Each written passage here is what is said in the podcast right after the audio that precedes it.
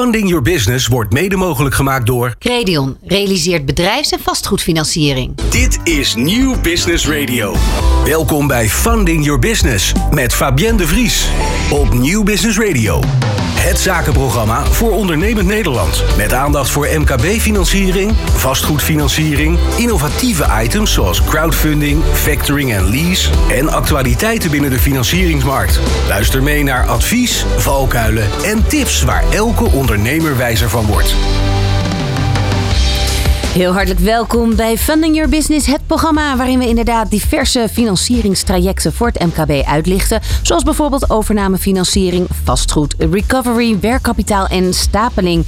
Ja, en in deze uitzending blikken we terug op de verschillende financieringsvormen die er dit jaar de revue gepasseerd zijn. Een compilatie dus, een terugblik. Zo spraken we in februari over werkkapitaal. Zoals altijd legt Edwin ten Kate, directeur franchise Credion Nederland, dan eerst even uit waarom deze vorm van financiering op dat moment hot topic is. Om vervolgens in gesprek te gaan met Diederik Wertmulder. Die zich met pinvoorschot volledig op dat werkkapitaal voor ondernemers richt. Ik neem je graag mee in deze eerste terugblik naar dat moment dus. Het gaat over werkkapitaal.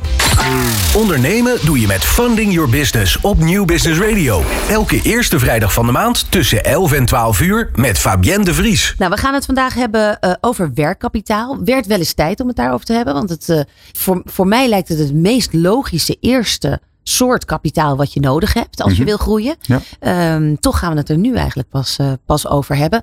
Uh, laten we daar eens even induiken wat, wat werkkapitaal precies is. Heel goed, ja. Nou, werkkapitaal is de, nou, het, is de, het is de motor voor elke onderneming. Hè? Ieder bedrijf heeft werkkapitaal nodig. He, zonder werkkapitaal kun je niet starten, je kunt niet doordraaien, je kan niet dingen initiëren, je kan geen groei faciliteren. Dus het is eigenlijk uh, onontbeerlijk. Ja, want wat voor posten vallen daaronder? Wat je met werkkapitaal uh, kunt financieren zijn onder andere je voorraden, je debiteuren. Eigenlijk alles wat kortlopend is. Dus als je een pand aankoopt, dan is dat langjarig. Dat doe je met een lening, heel kort gezegd. En met werkkapitaal financier je je kortlopende behoeften. Zoals? Ja, je voorraden, je debiteuren. Hè, dus degene die jou moeten betalen, die kun je daarmee bevoorschotten. Maar ook kleine investeringen die je niet uh, over de looptijd van enkele jaren afschrijft. Maar gewoon in korte tijd. Uh, nou, denk bijvoorbeeld aan in de horeca bepaalde artikelen als een bakoven. Uh, de, maar vallen personeelskosten daar bijvoorbeeld ook onder? Nee, personeels... Want dat zou je ja, denken, hè, met ja, werk, ja, gewoon qua, nou, qua nou, woord. Ja, dat is een goede. En je zet me even aan het denken. Als jij een bedrijf start, zijn de eerste kosten voordat je überhaupt omzet gaat maken, zijn natuurlijk het personeel die vanaf dag één voor je gaat werken. En die zul en je wel moeten betalen. bij een kledingbedrijf moet je ja. natuurlijk je, eerst je kleding hebben voordat je iets kan verkopen. Ja, dat zit altijd in je exploitatie. Maar voor een startende ondernemer zal in zijn werkkapitaal zal die de behoefte aan personeelskosten die hij moet financieren, zal hij zeker meenemen. Klopt. Ja. Um, hoe weet je nou hoeveel werkkapitaal je nodig hebt? Hoe bereken je dat?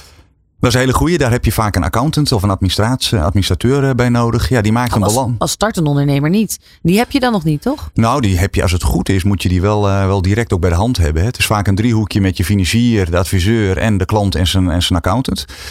Je maakt een balans op en in die balans die klopt aan de linkerkant en aan de rechterkant. Aan de linkerkant zet je neer wat je allemaal nodig hebt. En aan de rechterkant zet je neer hoe je het wil financieren. Dus uh, uh, dan kun je vervolgens ook gaan uitrekenen aan de, aan de hand van de kortlopende behoefte, om het maar even aan te geven, wat je, wat je nodig bent. Dus als jij zegt, ik heb personeel nodig om toch op jouw punt terug te komen. En die moet het komende maand pakken bij 10.000 10 euro aan salaris hebben, dan moet je dat meenemen in je werkkapitaal.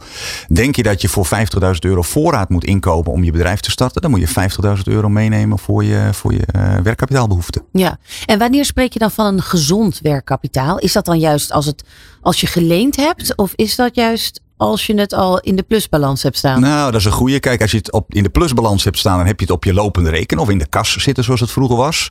De vraag is of dat gezond is. Kijk, als je een beetje onderneemt, is het niet vies om te lenen. Nou, uiteindelijk uh, uh, moet je ook verder. Uh, en mensen zeggen wel eens, ja, maar als ik geleend heb, ja, dan gaat het misschien wel niet zo goed met me. Maar dat is natuurlijk onzin, want de kost gaat altijd voor de baat. En zo gaat het ook met je resultaat. Het gaat ook altijd voordat je überhaupt iets gedaan hebt. Ja, en wat bedoelen ze dan met als je je werkkapitaal moet verbeteren, waar moet je dat dan in verbeteren? Ah, dat is een hele goeie.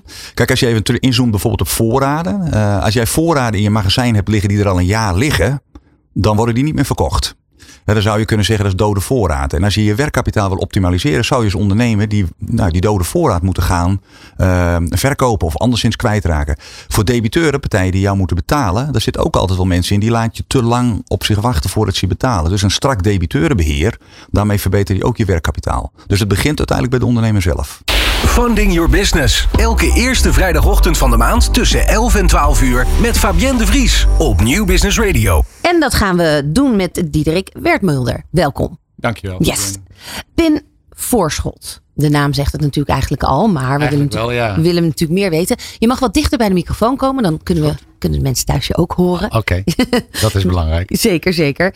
Um, ja, sinds 2015 gestart?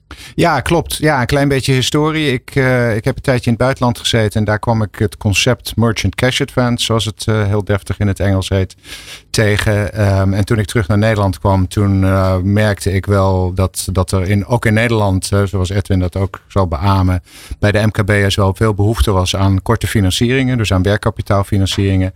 En het concept wat wij nu pinvoorschot noemen, is dus eigenlijk de vertaling in het Nederlands van dat Engelse concept. En wat het inhoudt is dat wij geld lenen voor een bepaalde termijn aan een ondernemer. Dat is tot 12 maanden, dus dat is echt wel korte termijn geld. Uh, en dat we terugbetaald krijgen doordat we de pinomzet splitsen in twee geldstromen. Waarvan er eentje naar ons komt om de lening af te lossen. En eentje gewoon naar, weer naar de ondernemer gaat. Zoals gebruikelijk, zodat hij wel door kan gaan met zijn onderneming. Ja, goede Het klinkt heel simpel en dat is het Goeie pitch. Gewoon kort en bondig. Ja, jullie verstrekken leningen van vanaf 2000 tot 50.000. Ja, uh, met een uitzondering dat als er mensen zoals Hans erbij betrokken zijn, dan willen we tot 100.000 gaan. Want dan hebben we er toch wat meer vertrouwen in dat het financieel allemaal wat beter bekeken is. Maar voor directe leningen aan ondernemers die zich bij ons melden, is het tot 50.000 ja. inderdaad. En Hans is de Credion-adviseur, dus even ja. dat duidelijk gesteld. Um, ja, want uh, uh, je kunt dus in, in, in, in drie, in zes of in negen of in twaalf maanden dat terugbetalen. En de omzet, uh, daar gaat het percentage vanaf. Dat is dus uh, dan wel voor mensen, voor ondernemers die een dagelijkse omzet draaien? Nou, dagelijks hoeft niet, maar dat, uh, normaal is dat wel zo. Hè? Dus wat je al zegt, pinvoorschot, de naam zegt eigenlijk al wat we doen. Dus het, de ondernemer moet wel een pinapparaat hebben in zijn restaurant, in zijn café of in zijn, uh, in zijn winkel. Ja, precies. Dus voor mensen met een service of dienst is dat of bedrijven die meer in de service of dienst wat, wat langere trajecten zijn, zou dat dan weer minder? Ja, dat klopt. Dat, we hebben daar ook wel een oplossing voor. Je kunt natuurlijk altijd gewoon met een incasso ook incasseren. Maar het mooie van het pinvoorschot is nou juist dat het met die omzet mee fluctueert. Ja. He, dus de casus die we straks gaan behandelen is daar denk ik een heel goed voorbeeld van. In een toeristenplaatje uh, waar uh, heel duidelijk een hoog en een laag seizoen is, kun je wel geld lenen. Maar in een laag seizoen kun je niet zoveel aflossen, want je hebt gewoon niet zoveel omzet. Nee. Maar doordat het een percentage van je pinomzet is, maakt dat dan ook niet uit. En wij berekenen natuurlijk wel hè, die termijn zodanig dat we dat laagseizoen en dat hoogseizoen samen laten vallen. En dat we... zou zelfs zeg maar tot een euro per dag kunnen Ja, zeker. zijn. Ja. Nou ja, of tot nihil. Of nihil, ja, ja precies. En, en hoe lang mag dat dan? Nihil? Uh, ja, als er geen. Nou ja, de coronacrisis was een goed voorbeeld. Toen waren sommige winkels gewoon drie maanden dicht. Ja. Met name horecagelegenheden. En toen hebben we ook tegen iedereen gezegd: nou ja, dat is nou eenmaal ons product. Dan hoef je die drie maanden ook niet af te lossen. Dus toen hebben we mensen ook gewoon een verlenging van hun looptijd gegeven. Ja, dat, dat was nadelig voor ons. Want ja, dat heeft onze omzet natuurlijk ook wel beïnvloed. Ja, maar ja, om zo'n ondernemer te vragen om af te lossen als, hij, als zijn winkel dicht is, dat heeft ook niet zo heel veel zin. Want er is vaak dan toch geen, uh, geen geld om dat te doen. Nee. Um, normaal uh, wordt er wel eens geadverteerd. Nou, normaal. Er wordt wel eens geadverteerd door financiers van binnen 24 uur of binnen twee dagen heb je het geld op je rekening. Jullie zeggen heel expliciet, dat viel mij op toen ik jullie filmpje zag. Ja. Um, binnen vijf dagen. Dat is een heel realistisch uh, termijn. Ja, uh, zonder iemand tekort te doen, maar ik denk binnen 24 uur vind ik een beetje onzin. Uh, tuurlijk is het fijn als het kan. En heel eerlijk gezegd, wij hebben het ook wel eens gedaan in een noodsituatie om uh, bijvoorbeeld een faillissement te voorkomen of zo. Maar dan, dan is het wel heel wel overwogen. Maar ik denk dat er een groot risico is om iemand die s'avonds met zijn laptopje op de bank een krediet aanvraagt, de volgende ochtend geld op zijn rekening te storten. want dan heeft hij geen idee waar hij zich voor verbonden heeft. Nee. Dus wij gaan, dat, dat is ook denk ik redelijk uniek. We gaan echt in gesprek met die ondernemer. Dat, de Hans van Credion, die weet dat. mijn collega Monique, die heeft samen met hem die ondernemer gesproken. Om nou ja, te kijken wat is de behoefte. hoe zit het in elkaar? Wat heeft hij nodig? Wat heeft hij niet nodig? sommige mensen lenen ook veel meer dan ze nodig hebben. Dat is natuurlijk zonde, want het kost, dat kost geld. Ehm, dus wij zeggen, we gaan er rustig in gesprek met die ondernemer. We maken alles in orde. We hebben natuurlijk een, een operationele kwestie met dat pinapparaat die we even in orde moeten maken. Daar gaat meestal ook 24 tot 48 uur overheen. Dus ja, vijf dagen is, is wat we aanhouden. En dat is ook een beetje het managen van de verwachtingen natuurlijk. Dat mensen niet denken, ik heb, het, ik heb morgen, ik vraag ik het morgen, aan, ik heb morgen het geld. Nee, want ehm, inderdaad, het is uniek dat, uh, dat er bij, vanuit de financier komt er echt iemand bij het bedrijf langs. Oh. Om, om, om, uh, om het door te spreken en alles. Nou, dat is al heel fijn en persoonlijk, denk ik. Ja. En daar, daar, daar straalt ook een soort um, zorg uit. Nou ja, dat is een goed punt. Dat, dat vinden we ook heel belangrijk. We, we zijn natuurlijk wel gewoon een commerciële onderneming, begrijp me niet verkeerd. Maar we vinden het wel belangrijk dat we die ondernemer echt nou ja, ook een beetje helpen. Ook daar weer zien we natuurlijk heel grote verschillen. Sommige ondernemers die hebben het allemaal prachtig voor elkaar. Uh, maar, maar er zijn ook winkeliers die heel goed zijn in wat ze doen. Uh, een fantastische slager en een geweldig lekker vlees. Maar die financieel misschien niet zo onderlegd is. En dan willen we toch aan die mensen uitleggen van nou ja, hier teken je voor. Dit, zo gaat het in zijn werk. Zodat ze niet voor onverwachte verrassingen komen te staan. En tegen de stroming van de digitalisering in. Ja, een beetje wel. Ja. nou ja, ik zeg wel eens gekscherend. Wij zijn aan de ene kant high-tech. Want we doen wel heel veel geautomatiseerd. Ja, precies. dus we, we, we vragen ook banktransacties op via een zogenaamde de PSD2-route. Dus dat is allemaal helemaal geautomatiseerd in onze eigen systemen ook. Maar ook high touch, want we willen toch echt gewoon met die ondernemer kennis maken en hem, hem even in de ogen kijken. En dat is natuurlijk ook goed, want ja, niet iedereen is betrouwbaar. Helaas hebben we gemerkt. Hey, ja. Het is een nieuwe term die ik hoor. High, high, van high tech naar high touch. Ja. En binnen, de, binnen heel wat uh, branches. Uh, uh, mag, dat, uh, mag dat wel een nieuwe USP worden, denk ik, toch? nou ja, wij, wij proberen het in ieder geval. Heel mooi, heel mooi. Um, een ander iets wat uh, opvallend is, is dat jullie eigenlijk al met één bankafschrift een soort analyse kunnen maken. Hoe werkt dat? Ja, ja dat, dat, dat is gekomen doordat de wet een aantal jaar geleden is aangepast. Waardoor nu niet alleen de banken die informatie over de bankrekening mogen hebben hebben, maar ook andere eh, partijen. Nou, daar zijn wij er dan eentje van. Eh, via een intermediair kunnen wij dus een ondernemer laten inloggen op zijn bankrekening. En dan stuurt hij, dat gaat volledig geautomatiseerd, 12 maanden al zijn banktransacties van de afgelopen 12 maanden naar ons toe. Dus dat ontvangen wij in ons systeem en daar maken we dan direct een analyse van. En dan moet je dus denken aan, nou ja, kunnen we zien of die iedere maand netjes zijn huur betaalt? Kunnen we zien of de BTW afgelost wordt? Ja, dan hoef je dus niet met drie jaar, uh, um, hoe noem je dat, belastingaangiftes Jaarcijfers of belastingaangiftes. Nee, nee, kijk, jaarcijfers, zeker in het MKB, zijn natuurlijk altijd laat. Ik bedoel, we, we, zitten nu in februari 2023. Niemand heeft 2022 cijfers. Sommige mensen hebben zelfs nog niet eens 2021 cijfers. Dus ja, met cijfers van 2020 daar, daar, kun je niet veel, uh, daar kun je niet veel uit afleiden. En die bankafschriften, of die banktransacties, die zijn tot gisteren, of tot en met gisteren. Uh, en die zijn heel betrouwbaar, want er kan ook niet mee gevoezeld worden. Daar kunnen ze niet dingetjes in veranderen.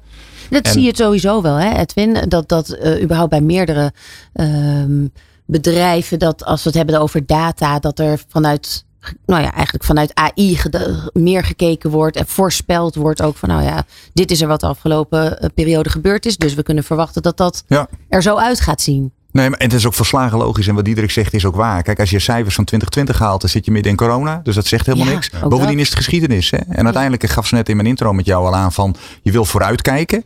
En als je vooruit wil kijken, moet je dat ook doen op basis van data die natuurlijk in de toekomst liggen. Dus ik juich het alleen maar toe uh, dat het uh, allemaal op basis van AI en de fintechs doen iets anders. Nee. Nog even over die, de, dat, die pin. Hè? Je hebt dus dat pinapparaatje, dat is gewoon jouw winkelpin. Ja. Normale pin. En daar zit het systeem, of daar wordt iets verrekend. Klopt dat? Ja, het is uh, het technische gedeelte weet ik zelf ook niet uh, tot in alle details. Maar wij hebben dus afspraken met de betaalverwerkers. Dus degene die al die pinbetalingen verwerken. Dan moet je denken aan CCV of CP. Of, er zijn een aantal partijen in Nederland die dat doen. En daar hebben we afspraken mee dat we zeggen. Nou, als deze meneer 100 euro pint op een dag. En we hebben met hem afgesproken dat wij daar 15% kan, van krijgen. Dan stuurt CCV in dit voorbeeld. Die stuurt 15 euro naar onze bankrekening. En 85 euro naar de bankrekening van de ondernemer. En dat kunnen ze allemaal vanaf afstand regelen. Dus zodra zij van ons de, de informatie krijgen en de ondernemer zegt ja, daar ben ik het mee eens, dat mogen ze doen, dan kunnen zij dat helemaal in orde maken. Ja, mooi. Um, sinds 2015 bezig, uh, inmiddels ruim 2600 ondernemers geholpen. Ja. Als we in bedragen praten, waar hebben we het dan over? We hebben nu denk ik rond de 140 miljoen uitgeleend aan ondernemers. Mooi. Ja. ja. Dus en, uh, de dat doet de Rabo per dag geloof ik. Maar, ja. maar goed, het is toch belangrijk. Want dit zijn ondernemers die niet bij de Rabo terecht kunnen. Precies, precies. Want wat, wat is de ambitie voor PIN voorschot? Ja, nog veel meer ondernemers helpen. Uh, op de manier doorgaan zoals we gaan. Het is niet onze ambitie om uh, straks een bedrijf met 300 man personeel te hebben. Het is echt gewoon, we, we, proberen het zoals ik al uitlegde, de, die, die connectie met die ondernemer te maken. En op die manier er steeds meer te helpen. En ja, de, de, de fluctuatie die, uh, die is er ook afhankelijk van de macro-economische omstandigheden. Corona noemde ik al. De energiecrisis is natuurlijk ook wel iets. Dus ja, we proberen het ook voorzichtig te doen. We moeten ook zorgen dat we zelf een, eh, een goede onderneming opzetten, zodat we kunnen blijven helpen. Ja, ja. En de samenwerking met, uh, met Credion, op wat voor manier, hoe is dat ontstaan? Nou, dat was al heel erg aan het begin. Ik denk al, misschien zelfs al wel in 2015, in het allereerste jaar. Toen, uh, toen ben ik met een van mijn collega's, uh, Karst, naar, uh, naar Heerenveen gereden om, om kennis te maken met Carlo. En uit te leggen wat ons product was. En nou ja, Carlo was enthousiast, Edwin is enthousiast. Dus ja, het is toch een product wat we nog niet in onze portefeuille hebben. Dus toen zijn we die samenwerking aangegaan. En nou, ik denk dat we inmiddels wel met heel veel Credion-adviseurs al samengewerkt hebben. Ja, niet met alle, want sommige, financie of sommige van de Credion mensen eh, focussen zich meer op de vastgoedfinanciering. Dat is niks voor ons. Of uh, scheepsfinanciering. Dat, uh, dat is ook niet iets wat bij ons terechtkomt. Ja. Maar zoals we straks zullen zien, een, een, een kledingwinkel of een, of een restaurant, dat, dat kan natuurlijk heel goed. Ja. En, ja, ja. en dat is een hele fijne samenwerking. We, nogmaals, we gaan zo direct een casus wat verder uitdiepen. Nog even naar jou, Edwin. Want zo'n pinvoorschot, op wat voor manier is dat ehm, ja, past dat zeg maar in de cocktail waar we het wel eens over hebben? Ja, zeker in de cocktail, oftewel de stapeling uh, die, waar we van spreken, past het zeker. Het mooie is dat ze de high touch, wat je noemt, dat hebben wij natuurlijk ook in ons. 15 minuten rijden van de klant. Nou, dat is ook wat jullie, uh, wat jullie doen. Uh, het past zeker in de cocktail. Het mooie van het product is dat het heel flexibel is. Dus we kunnen het gewoon vijf dagen is, als wij dat weten, we kunnen dat gewoon heel flexibel inpassen. Ja. Dus het past perfect. Ja, en dan misschien ook net even dat de laatste gaatjes opvullend. Ja, nou ja, gaatjes, dat doe ik ze mee tekort, want ze financieren echt ondernemers en ze helpen ze echt verder. Uh, maar het kan soms een gaatje zijn waarbij een ondernemer aan de vooravond van zijn seizoen plotseling geconfronteerd wordt met een kapotte bakoven of noem maar iets. Ja, ja dan hoeft hij Diederik en zijn club maar te bellen en uh, die pakken het op en dan is het inderdaad vlot geregeld. Funding Your Business. Elke eerste vrijdagochtend van de maand tussen 11 en 12 uur met Fabienne de Vries op Nieuw Business Radio. Ja, je luistert nog steeds naar de compilatie-uitzending van Funding Your Business, waarin we de financieringsvormen van dit jaar nog eens uitlichten. Zo spraken we in april over je bedrijfspand in eigen gebruik nemen of hebben. Edwin ten Katen legt in deze uitzending eerst uit waarom dat interessant kan zijn voor ondernemers. En David ten Hoonte van de SNS Volksbank legt vervolgens uit hoe dat dan in zijn werk gaat. Ondernemend Nederland luistert naar Funding Your Business op Nieuw Business Radio.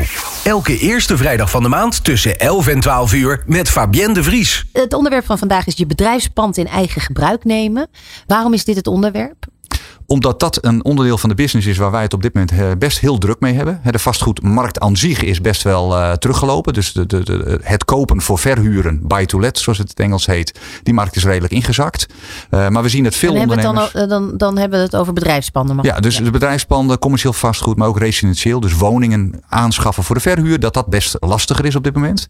Waarom?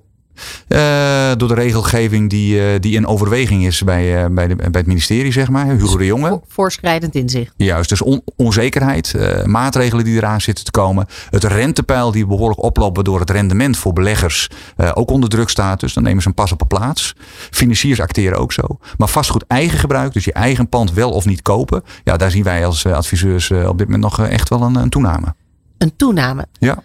Dus dat je het wel koopt. Dat je het wel koopt. Maar dat is dus iemand, een, een schildersbedrijf die gewoon in zijn eigen pand zit, het nu huurt en toch gaat overwegen om het te kopen. En er dan ook nog maar gaat wonen.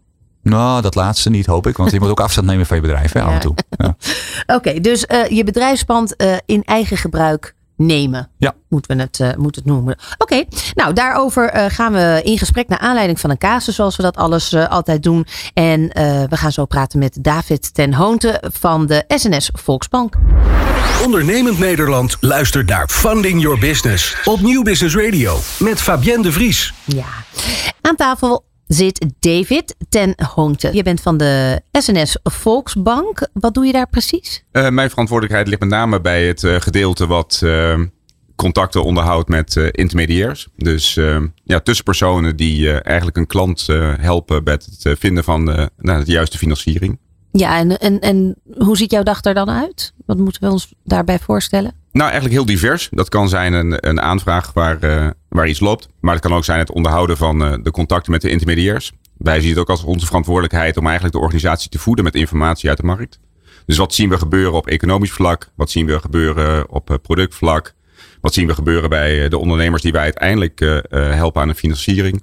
En eigenlijk al die uh, informatie uh, ja, zorgen wij dat die samenkomt en uiteindelijk weer leidt tot uh, nou, nieuwe goede producten ja. voor, voor ondernemers. Ik hoor jou zeggen uiteindelijk. Daarmee geef je toch aan dat er best een traject aan vooraf gaat. Dat is natuurlijk ook wel een beetje wat ondernemers ja, uh, het voor ondernemers de afgelopen jaren lastig heeft gemaakt. En vaak ook naar intermediairs zijn gegaan als een credion. Uh, voor, voor de cocktail noem ik altijd het maar zo. Uh, jij bent van de bank, de SNS-bank. Al, al ruim 200 jaar bestaat de, de, de SNS Volksbank. Hoort ook bij, of de SNS hoort bij de Volksbank. Dan eigenlijk overkoepelend hè, van ja. ASN, BLG Wonen en Regiobank. Ja, jullie staan wel voor bankieren met de menselijke maat. Even, wat vond jij van, de, van het imago van, de af, van, van banken van de afgelopen jaren? Dat stempel van ja, als ondernemer hoef je echt niet meer bij je bank aan te kloppen. Wat doet dat voor jou als, met, als bankier? Ja, dat is natuurlijk heel erg lastig. Voorheen, uh, dan heb ik het natuurlijk over tientallen jaren geleden, was het natuurlijk hartstikke leuk om te zeggen dat je uh, bankier was. Uh, na een tijdje begon je natuurlijk te denken op een verjaardagsfeest. Laat ik zeggen dat ik bij een financieel dienstverlener werk. dat, dat zwakt toch wat af. Um, uiteindelijk denk ik toch dat uh, wij, als je ons diep in de ziel kijkt, gewoon trots zijn op het werk wat we kunnen doen. Uh, omdat we denk ik in een markt die lastig is. Als je kijkt naar wet en regelgeving, daar gaat het natuurlijk wel heel erg vaak over de laatste tijd. Dat we toch proberen om een ondernemer echt te helpen bij de vraag die hij heeft. Wat het ook lastig maakt, is dat er natuurlijk honderdduizend type ondernemers zijn. Ja. Uh, met verschillende bedrijven, verschillende vragen. Uh, dus dingen zijn gewoon niet standaard. Dus ja, wij vragen natuurlijk door. Maar dat komt ook deels uit interesse. We vinden het gewoon echt leuk om te weten wat iemand beweegt. En uiteindelijk doet. doet. elke uh, geldverschaffer of kredietverschaffer doet dat natuurlijk. En wil natuurlijk een bepaald uh, overzicht hebben um, en zo. Uh, er zijn, doordat de banken daarin terughoudender zijn geworden op een gegeven moment, of moesten worden ook wel. Um, heel veel alternatieve financieringsvormen bijgekomen. Hoe kijk jij daar tegenaan als bankier? Nou, ik denk dat het heel goed is dat er verschillende type financieringen zijn voor verschillende type vragen en wensen. Uh, het is een illusie om te denken dat een, een bank zoals die hier vroeger was, die er voor alles was, uh, dat die nog kan bestaan. Uh, iedereen kiest uiteindelijk een plek in een financieringslandschap waar hij zich plezierig bij voelt, waar die goed in is. En uiteindelijk zien we ook dat al die type producten en al die nieuwe vormen ervoor zorgen dat er gewoon meer aanbod is. En dat de aanbiedingen die er gedaan worden meer passende zijn bij de vraag. Ja. Dus ik zie het echt als een ja, positieve verrijking in het financiële landschap. Dat er gewoon partijen bij zijn die zeggen, nou ik ben hier heel goed in. Ik kan heel goed inschatten. En ik ben heel erg bereid om bijvoorbeeld heel erg veel risico te lopen. Ik snap heel erg van een bepaalde sector uh, iets. Uh, en nou, wij hebben ook een keuze gemaakt. En ik uh, ben van mening dat wij goed zijn in die keuze. Uh, en langzaamaan probeer je misschien ook wel veiliger. Ja, voelt misschien het langzaamaan weer aan het ja. uitbreiden. Maar het, is, uh, het voelt misschien ook wel veiliger. Ook als je dus uh, onderdeel bent van een financiering. Waarbij er misschien nog meerdere financieringsvormen zijn. Dat je, de, dat, dat je het met elkaar doet. Ja, sowieso is een financiering altijd met elkaar. Uh, soms is het één op één. Een financier met een, uh, met een ondernemer. Maar het uh, komt ook zeker heel veel voor dat ja, als je met zo'n ondernemer in gesprek gaat, dat er gewoon andere partijen misschien goed zijn om een klein gedeelte van zo'n financiering op te pakken. Ja. En dat doen wij een ander gedeelte. Dus uh, die samenwerking gaat altijd heel goed eigenlijk. Jullie willen impact maken. Um, uh, wat jullie klanten bieden moet economisch nut hebben. Kan je dat uitleggen? Uh, nou ja, we kijken dus inderdaad wel echt naar de mens. dat houdt in dat we naar ondernemers kijken. Wat doe je? Wie ben je? en wij hebben ook hele duidelijke keuzes gemaakt. keuzes natuurlijk ook gedreven door, ja, het moet gewoon valide zijn wat je doet. je moet er over tien jaar nog een business in kunnen hebben. maar we kijken ook wel wat breder naar de samenleving. dat hebben we recent gedaan met de introductie van de maatschappelijke verhuurhypotheek. Waar we zeggen, nou, we willen best een woning financieren voor de verhuur. Maar dan moet je wel gewoon een normale, acceptabele huur vragen volgens het puntensysteem. Dus we gaan geen personen financieren die idiote huren vragen waar mensen afgeknepen door raken. Um, en dat doen we eigenlijk ook bij ondernemers. Um, als jij een onderneming hebt die gewoon echt slecht is voor milieu, voor sociale context. Ja, dat, dat is een onderneming die wij niet willen financieren. Wij financieren gewoon mensen die in Nederland een leuk bedrijf hebben. Uh, en een positieve impact maken voor, uh, ja, voor onze maatschappij. Ja, ja want uh, klimaatneutraal in 2023 betekent onder andere duurzaam wonen bereikbaarder maken. Wat, wat, wat wordt daarmee, wat, wat houdt dat in? Nou, we kijken gewoon als bank uh, gewoon naar de impact die de uitzettingen, zoals het heet, de financiering eigenlijk zeg, die wij verstrekken, uh, wat daar de, ja, de impact van is. En die impact proberen wij inderdaad uh, nou ja, gedurende de rit te minimaliseren. En uiteindelijk te komen tot nou ja, dat onze uitzettingen in ieder geval geen negatieve footprint hebben. Mm. Uh, op onze wereld waarin we leven. Ja, andere belangrijke pijler waar, die jullie altijd in je achterhoofd houden, of wat een een plan eigenlijk is ook voor het uh, hele klimaatneutrale idee voor 2023 is jongeren leren omgaan met geld. Hoe ziet dat eruit? Nou, eigenlijk heel leuk. Dat begint ook heel vroeg. Hè? Vroeger ging je met een, uh, met een, nou ja, een spaarvarken naar je bank. En dan zag je langzamerhand in zo'n spaarbankboekje heel fysiek ja. je geld stijgen. Um, wat we eigenlijk doen is met heel veel collega's ehm, nou, gewoon uh, naar, naar, scholen toe. En, ja. en, oh, echt? Ja, ja. Oh, dat is goed. En uitleggen, ja, hoe werkt, wat is nou geld? Uh, hoe werkt het? Hoe kan je ermee omgaan? Dus we beginnen eigenlijk al heel vroeg met ja, omgaan met geld. En wat is de belangrijkste les voor jongeren om te leren over omgaan met geld? Ja, dat het echt iets is, denk ik. Um, het wordt natuurlijk steeds lastiger tastbaar. Ja. En um, je ziet ook de laatste tijd heel veel opkomende nieuwe uh, methodes om geld uit te geven. Of met name om het. Uh, om, Vind ik wel mooi dat je zegt dat het echt iets is. ja, ja, ja, het, is, ja dat, het is echt iets. Het geld is echt iets. Um, maar je ziet natuurlijk heel veel, uh, zeker bij jongeren, schuldenproblematiek langzamerhand opkomen. Het is heel makkelijk eigenlijk om iets te kopen online en het dan over 30 dagen te betalen. Mm -hmm. en, en bijvoorbeeld met textiel zie je dat ja, je koopt een t-shirt, het is al versleten voordat je uiteindelijk de betaling moet doen. Ja. En had je eigenlijk al een nieuw, nieuw t-shirt moeten kopen. Dus wat doet dat nou eigenlijk? Ja, dus de Klarna's, de, de, de River Tees. Eigenlijk best een gevaarlijke, uh, gevaarlijke initiatieven voor een jongere doelgroep. Nou, zeker als je niet weet uh, hoe je daarmee omgaat, kan dat inderdaad gevaarlijk zijn. Uh, dus wij gaan met heel veel collega's, ja, wat zegt de, de ja. klaslokalen in om, om mensen te laten zien uh, wat geld is, uh, hoe je daarmee om kan gaan. Uh, en ook hoe een financiële wereld in elkaar steekt. En, en, even voor alle ouders die nu luisteren. Wat is de belangrijkste tip, los van dat het echt geld is? Nou, tenminste, er zijn denk ik nog wel heel, heel veel ouders die heitjes voor een karweitje en zo. Dus dat komen echt nog wel de, de euro's. En met Koningsdag heb je natuurlijk ook vaak wel met cash geld te maken. Maar wat is een, wat is een tweede belangrijke uh, nou, ik, ik, denk dat het meest belangrijke is, en dat is niet alleen naar, naar, kinderen toe, maar dat zie je ook richting heel veel ondernemers en ook in heel veel opleidingen waar nou ja, je leert om ondernemer te worden, om het zo maar te zeggen, ondanks het feit dat je dat natuurlijk van binnenuit gewoon echt moet zijn, is dat het wezenlijk onderdeel uitmaakt van hetgeen wat we in onze maatschappij hebben, wie we zijn. Uh, dus dat het echt wel goed is om daar een beetje begrip van te hebben. Dat het niet iets is van, oh ja, het zit in mijn portemonnee, ik geef het uit. Maar ja, het maakt echt deel uit van onze samenleving. Dus probeer een beetje te begrijpen hoe het allemaal werkt. Ja. Uh, want daar heb je echt wat aan. Ja, ik geloof dat ik mijn kinderen vooral het besef dat ze ervoor moeten werken. Ja. Zoveel mogelijk proberen mee te geven. Dat, het, dat je het niet zomaar hebt. Laten we het daarop houden. Ja. Um, als we kijken in het kader van je bedrijfspand in eigen gebruik nemen. Hoe staat de SNS Bank daarin? Net zoals gezegd, wij hebben een hele duidelijke focus aangelegd in de kredietverlening die wij doen. Uh, en die focus is um, nou ja, voor het grootste gedeelte echt op kleine ondernemers. Uh, dus de echte onderkant van het MKB. ZZP'ers, eenmanszaken, uh, VOF's. Um, die financieren wij uh, voor de aankoop van een bedrijfspand. dat doen we al een aantal jaar. nou, wij denken dat we dat heel goed kunnen. En dat doen we voor het grootste gedeelte via intermediairs, zoals bijvoorbeeld een credionorganisatie. en daar financieren wij ja, ondernemers die hun eigen pand kunnen gaan kopen. Uh, en het is echt een hele mooie business, want het is natuurlijk heel bijzonder als ondernemer dat je wegloopt bij een notaris. En uh, je hebt sleutels in je hand en je denkt, ja, nu is dat pand van mij. Ja. Uh, en met name, ja, dat, dat is eigenlijk heel, lang huur geweest, hè? Dat ondernemers gewoon huur betalen. Ja, en een tijdje dan denken ze, hé, hey, het zou ook wel leuk zijn als ik dat pand kan kopen. En zeker in die onderkant van het MKB is het ook zo dat heel veel ondernemers denken, ja, ik ben gewoon hard aan het werk. Dat pensioen komt wel een keer. Uiteindelijk zien we dat dat best moeilijk is om daar geld voor opzij te zetten. Ja, en toch, zo'n eigen bedrijfspand, je lost het in een uh, aantal jaren af. Nou aan het eind van de rit denk je toch van, nou, ik heb toch een aardig kapitaal opgebouwd. Je kan het verhuren, je kan het verkopen.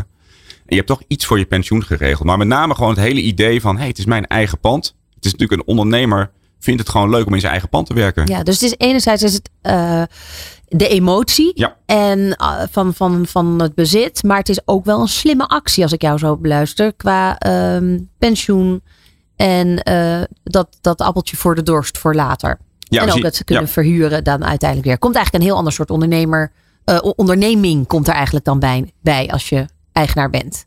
Ja, absoluut. En natuurlijk leeft dat niet altijd direct. Uh, maar je ziet als mensen er toch, en dat komt toch weer een beetje op het onderwijs uh, aan. Uh, als je met mensen het gesprek aangaat van hey, wat voor onderneming heb je? wat is je plan? Heb je iets geregeld voor later? gesprekken die toch vaak bij zo'n intermediair gevoerd worden. Uh, dan Ja. is dit vaak een hele mooie optie om toch iets op te bouwen. Klinkt eigenlijk, eh, Edwin, heel logisch, toch? Dat je, ehm, net als dat je op een gegeven moment van je ouders te horen krijgt... nou, het wordt nu wel tijd dat je eens een huis gaat kopen... anders kom, anders kom je er niet meer tussen.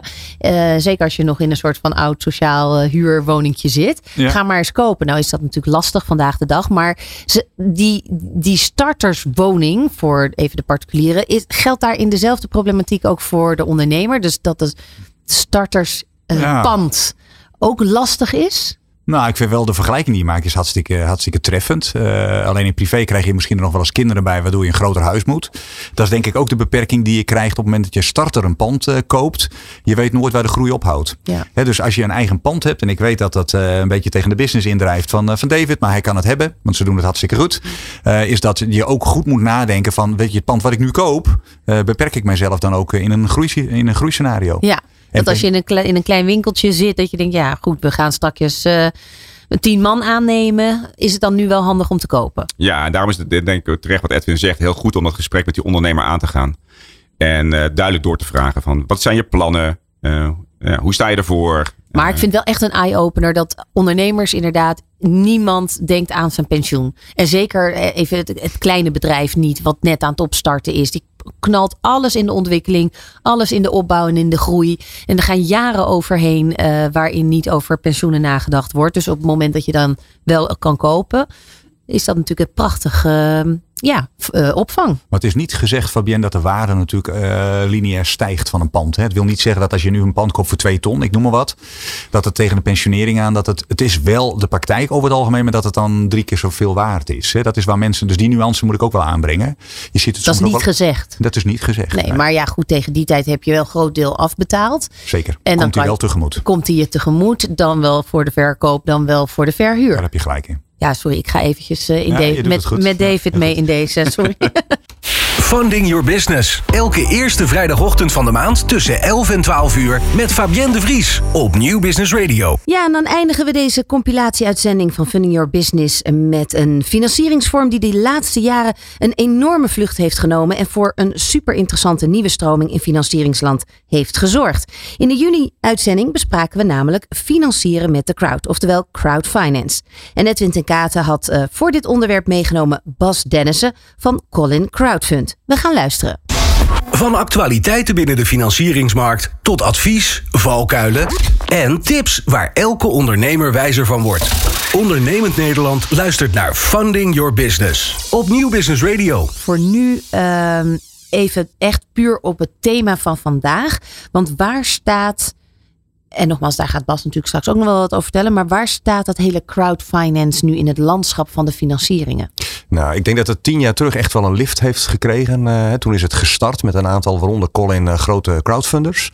Eh, en de afgelopen jaren, en met name denk ik ook de afgelopen twee jaar, is het exponentieel gestegen. De rol die crowdfinance, noem ik het dan ook maar even, heeft, heeft genomen in het non-bankaire stuk. Dus dat is, de uitzending is perfect getimed. Ja, precies. De populariteit is eh, eh, be- behoorlijk gegroeid. Zeker, Ja, zeker. en waarschijnlijk ook de platformen die zich daarvoor aandienen, de, de technische mogelijkheden daarin. In. Maar misschien ook wel het besef bij de mensen thuis.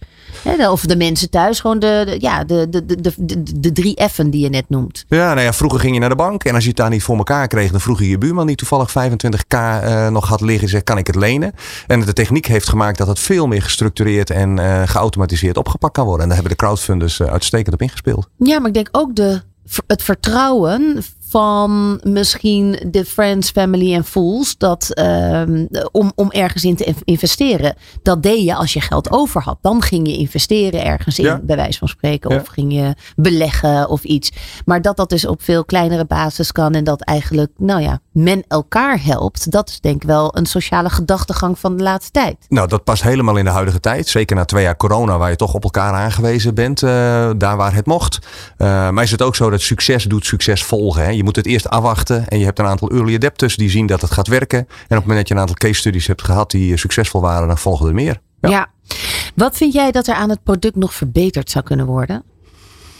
Ja, dat is een hele goede. Daar heb ik niet over nagedacht. Uh, ik denk eigenlijk heel weinig. Ik denk dat het, het, het, het, de kunst altijd is om een project succesvol te laten financieren via crowdfinance. Is om de pitch, dus de investeerders uitnodigen om de financiering ook aan te durven gaan. Om die zo scherp mogelijk neer te zetten. En daar zal misschien hier en daar, uh, nou, zou daar wat meer aandacht aan kunnen, kunnen worden geschonken. Ja. De, nou ja, wat, wat, wat er allemaal tijdens het financieringsevent gezegd heeft, uh, of gezegd is eigenlijk door de sprekers. Um, en wat dat voor de ondernemers betekent, wil ik het later over hebben. Als we gewoon even kijken naar de afgelopen twee maanden. We zijn weer mm -hmm. twee maanden verder. Wat is er veranderd in het landschap? Nou, een beetje in de context waar we hier zitten, ben ik haast een, een, een, hangende plaat, als ik dat moet zeggen. Want er is niet heel veel veranderd. Het is nog steeds uh, onrustig op veel terreinen. Er speelt nog veel onzekerheid in de markt. Uh, ik merk wel dat veel ondernemers zoiets hebben van als ik blijf stilzitten, uh, dan kom ik ook niet verder. Dus ik bespeur wel dat mensen, misschien komt dat omdat de dagen wat langer worden, hè, dat ze ook wat meer willen, willen ondernemen. Uh, maar de wereld is nog niet heel veel veranderd ten opzichte van, van twee maanden terug. Nee. En daarmee bedoel je dat de, in, dat de invloed van de oorlog de nasleep van corona, de, de, de banken die gewoon weer terug naar normaal weer de Belastingdienst die weer terug naar normaal ja. wil, dat dat toch nog steeds ja. zwaar drukt. Maar tekorten in personeel, tekorten grondstoffen, energieonzekerheid. Uh, we krijgen wel eens weer vaste contracten bij energieleveranciers. Nou, dat biedt misschien weer wat rust. Zodat ook vastgoedbeleggers weer wat meer zicht krijgen op, op een nou, fatsoenlijke rendement op hun uh, beleggingen. Uh, maar er zijn nog behoorlijk wat onzekere variabelen. Ja, ik krijg wel steeds mails van dat de, dat de rente weer verandert. Dat, dat dat mijn spaarrente weer wat omhoog gaat. Dat is mooi. Ja. Ja. Ja. ja. Nou ja, weet je, het is nog wel een beetje, beetje, Het is een beetje pleister op de wond. Of wat het is, het? kruimelen. Ja, ja. Kijk, het is wat, wat op en neer. Je ziet de rente wat stijgen, wat dalen. En uh, de grootbanken die, nou, die vergoeden volgens mij nu 1% over je spaargeld. Nou, ja. daarvan kun je niet op vakantie. Uh, tenzij je heel veel spaargeld hebt. Maar uh, ja, er beginnen wat ontwikkelingen op dat vlak te komen. Ja. Als je het over het hele jaar neemt. Hè, um, het is voorjaar. We staan voor de zomer. Um, als je een soort cyclus in het jaar ziet als het gaat om ondernemen en financiën. Waar zitten we dan nu? Q2, maar ja. wat betekent dat? Voor ja, ik denk dat dat ook een beetje sectorafhankelijk is. Als je nu de horeca hebt, hoewel het weer echt wel uh, matig is geweest de afgelopen periode, om het zo maar uit te drukken, dan zie je dat de horeca die wil heel graag. Dus je ziet in de horeca, maar ook in de retail die de, nou, de deuren open wil gooien, is dat daar wel investeringsbereidheid is om nu in de aanloop naar het seizoen uh, stappen te zetten.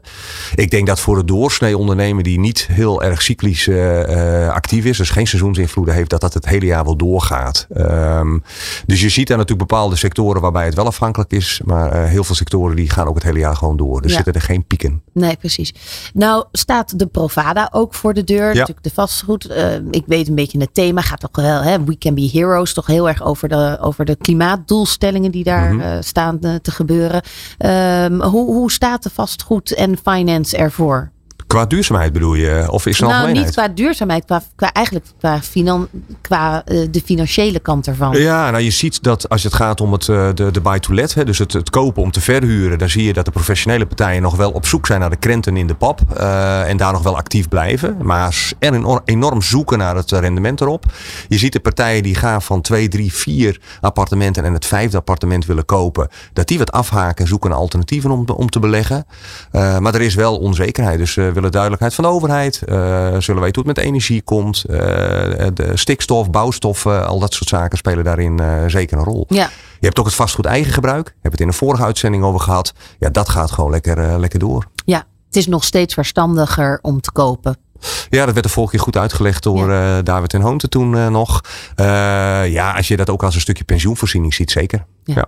We, gaan, we gaan zo verder de crowdfunding induiken met Colin Crowdfund en met Bas. Blijf luisteren. Luister naar Funding Your Business op Nieuw Business Radio. Met het laatste nieuws en de meest inspirerende items voor heel ondernemend Nederland. En wij gaan praten met Colin Crowdfund. Colin is niet de naam van de man die tegenover mij zit. Dat is Bas Dennissen. Denissen zeg je. Denissen zeg je, heel goed. Uh, uh, en wie is Colin? Colin Crowdfund is een platform waar wij investeerders en leningnemers bij elkaar brengen. Um, dat is dus digitaal, zoals net Edwin ook in de vorige ronde al zei. Um, en met name de invulling van de ambities van ondernemers door de middelen die particulieren en ook vaak directeuren DGA's in hun holding over hebben, die brengen wij bij elkaar. Ja, want hoe lang bestaan jullie nu? We zijn in 2014 zijn we opgericht.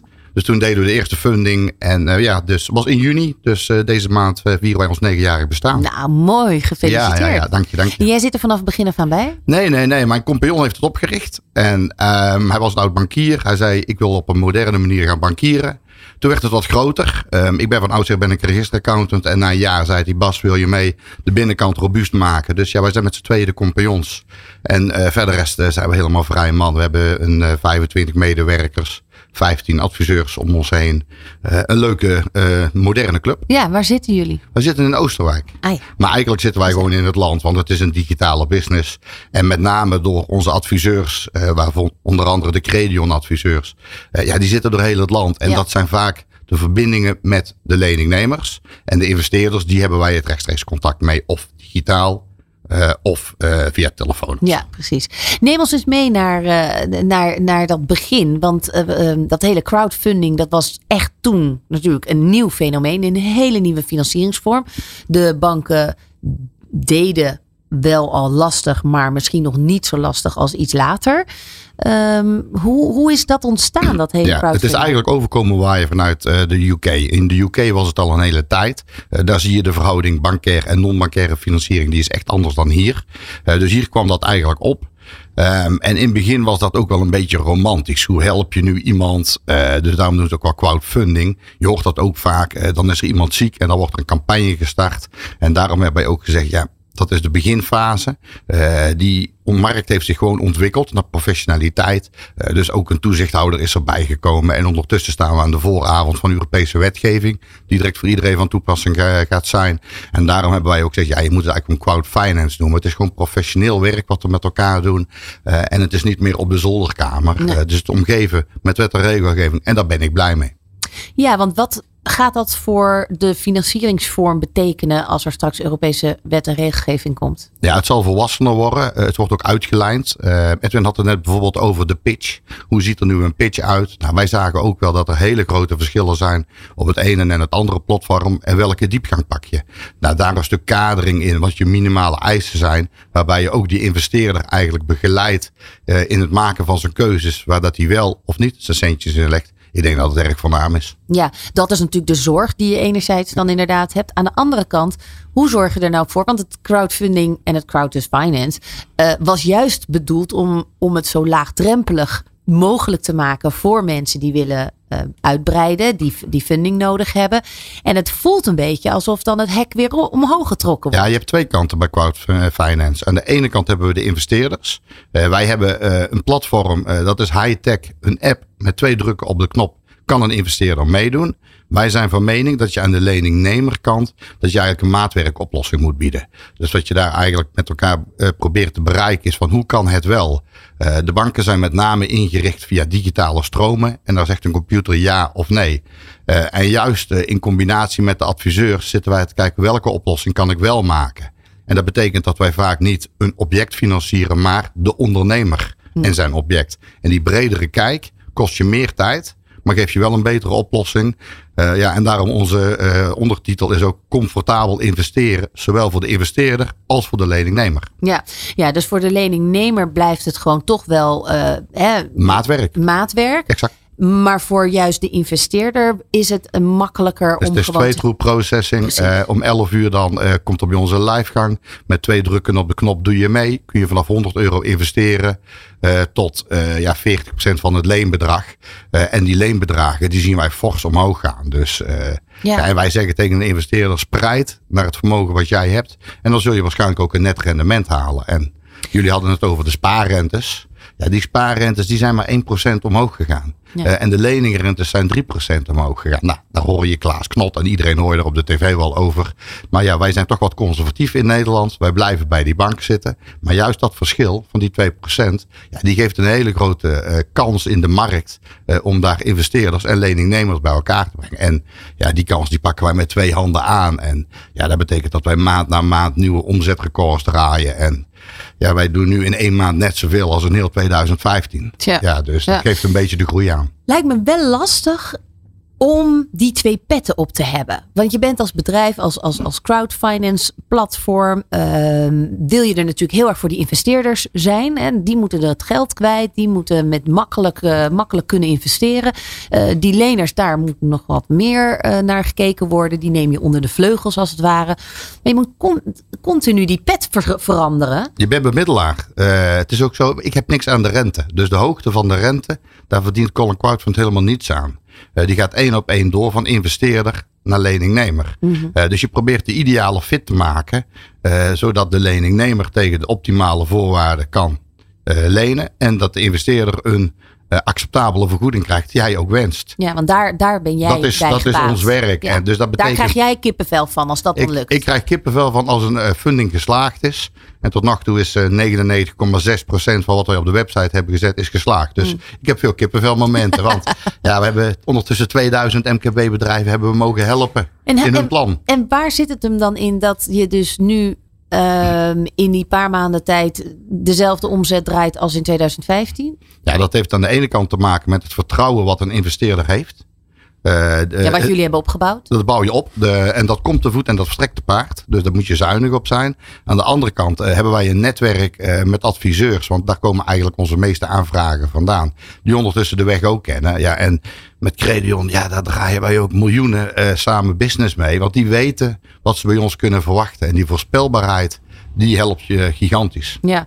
Kun je specifieke dingen noemen waarin jullie als crowdfunding platform anders zijn dan andere platformen? Ehm, ik denk dat wij in de oplossing van hoe kan het wel eh, wat verder kunnen gaan dan anderen. Ehm, daar waar eh, ratio's eh, de financiële wereld volledig beheersen, zijn wij vaak op zoek naar een compenserende maatregel. Ehm, dus dat betekent iemand koopt een bedrijfspand, dat wil je misschien wat zwaarder financieren.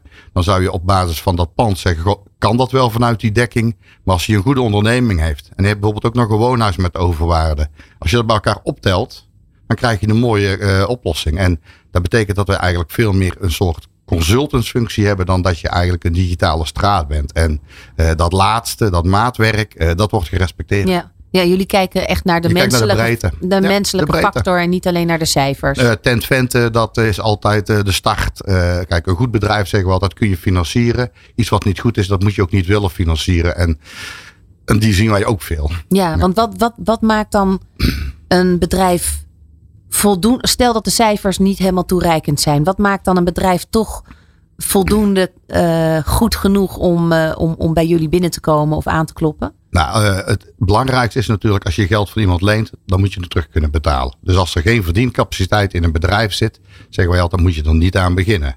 Waar vaak het probleem in zit, zit in wat is nou de positie van het eigen vermogen? Welke zekerheden kun je wel of niet leveren? En juist aan die twee knoppen kun je best goed draaien. Eh, wij zien best vaak dat er bijvoorbeeld in de familie nog iemand zegt, ja, ik wil ook wel een stukje erin leggen.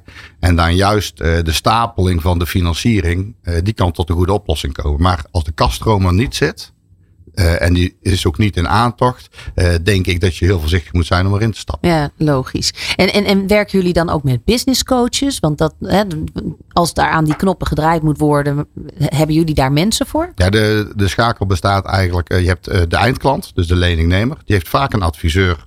Dat kan een Credion adviseur zijn. En wij hebben bij ons intern hebben we coaches. En dus de adviseur van Credion in dit voorbeeld werkt samen met onze interne coach. En die begeleiden de aanvraag. En daarna dan hebben wij ook gewoon een beoordelingstraject waar we kijken naar de risico's. Is het acceptabel? Want ja, zoals ik al zei, het komt te voet en het gaat te paard. En wij willen het vertrouwen van die investeerder willen we niet beschamen. Uh, dus uh, daar zijn we wel streng in. En uh, ik denk dat het ondertussen bijna een keurmerk in de markt is. Als je bij Colin gefinancierd bent, dan weet in ieder geval ook een leverancier. daar is goed naar gekeken. Ja. Is die er al? De, een een, een ehm, ehm, keurmerk voor crowdfunding platforms? Uh, nou, je hebt dus eh, de vergunningen. Uh, op dit moment zijn het dan ook de ontheffingen van de AFM.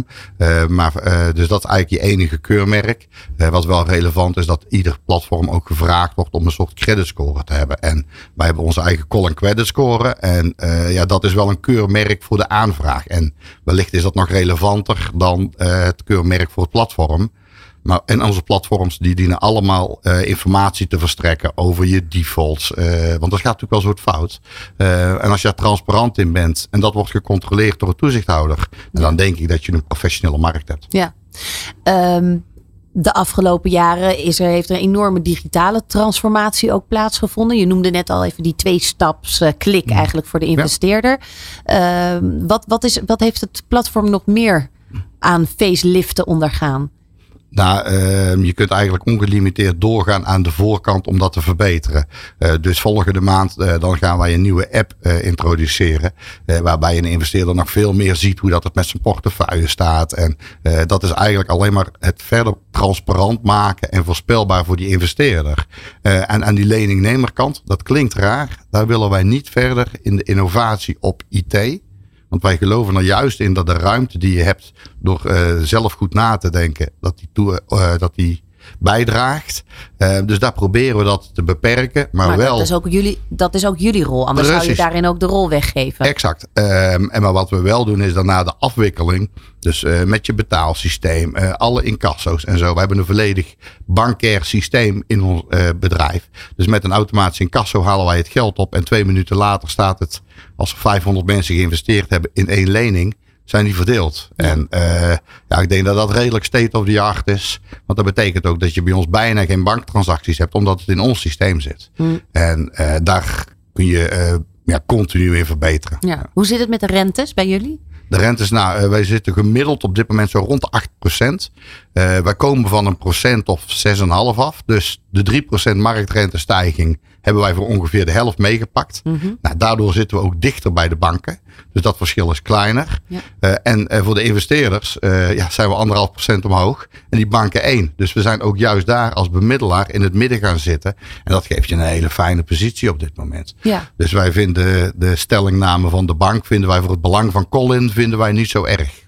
Nee, nee, omdat dat het dichter bij elkaar brengt. Ja, de, zij hebben een groot verschil tussen uh, uh, lening, uh, rentes voor de leningen en rentes voor het sparen. Maar je, je, je floreert er toch juist bij door verder van de bank af te staan. Ja, maar omdat zij het verschil groter maken, wordt het verschil bij ons kleiner. Dus ja, voor de adviseurs is de stap uh, om uh, een alternatief te zoeken ten opzichte van de bank is veel kleiner. En uh, banken die worden nu eenmaal gedwongen door wet en regelgeving aan steeds meer voorwaarden te voldoen. Ja, Eén op de vier medewerkers bij de bank is met Know Your Customer bezig. Ja, ja.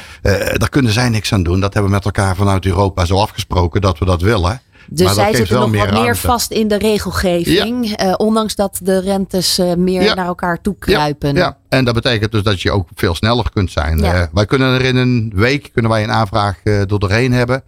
Ik denk dat dat bij de grootbank op dit moment mooi zou zijn als je binnen een week een gesprek hebt. Ja, zeker. Want dat is natuurlijk, kijk even naar Edwin, dat is natuurlijk ook wel weer een soort van spannend. Um, spel tussen de non-bankaire en de bankaire financiers. Uh, als dus die rentes zo stijgen en dus mm -hmm. dichter bij elkaar komen. Ja, waar ga je dan het onderscheid op maken als non-bankaire uh, instelling. Ja, nou daar haak ik mooi op in. Want ik roep eigenlijk te pas en te onpas dat prijs maar één van de factoren is waarop een ondernemer zijn besluit moet nemen. He, uiteindelijk gaat het ook om de manier waarop hij met zijn financier en zijn adviseur samenwerkt. De snelheid, deskundigheid, en, en, maar ook over het moment van nu heen kijken. He, er komt nog eens een keer een moment voor financiering. Uh, en dan moet je niet een statisch moment als nu pakken en zeggen, nou klik nu de rente laag vast en ik zie ik over een paar jaar wel of ik er nog een keer uit de voeten kan. Ja, uh, ja prijs is belangrijk, maar is niet het belangrijkste. Funding Your Business. Elke eerste vrijdagochtend van de maand tussen 11 en 12 uur met Fabienne de Vries op Nieuw Business Radio. Tot zover deze samenvatting van de diverse financieringsvormen die dit jaar in Funding Your Business de revue zijn gepasseerd. Voor nu bedankt voor het luisteren en volgende maand dan zijn we er natuurlijk weer met een gloednieuwe aflevering van Funding Your Business. Ik hoop dat je dan ook weer luistert. Tot dan!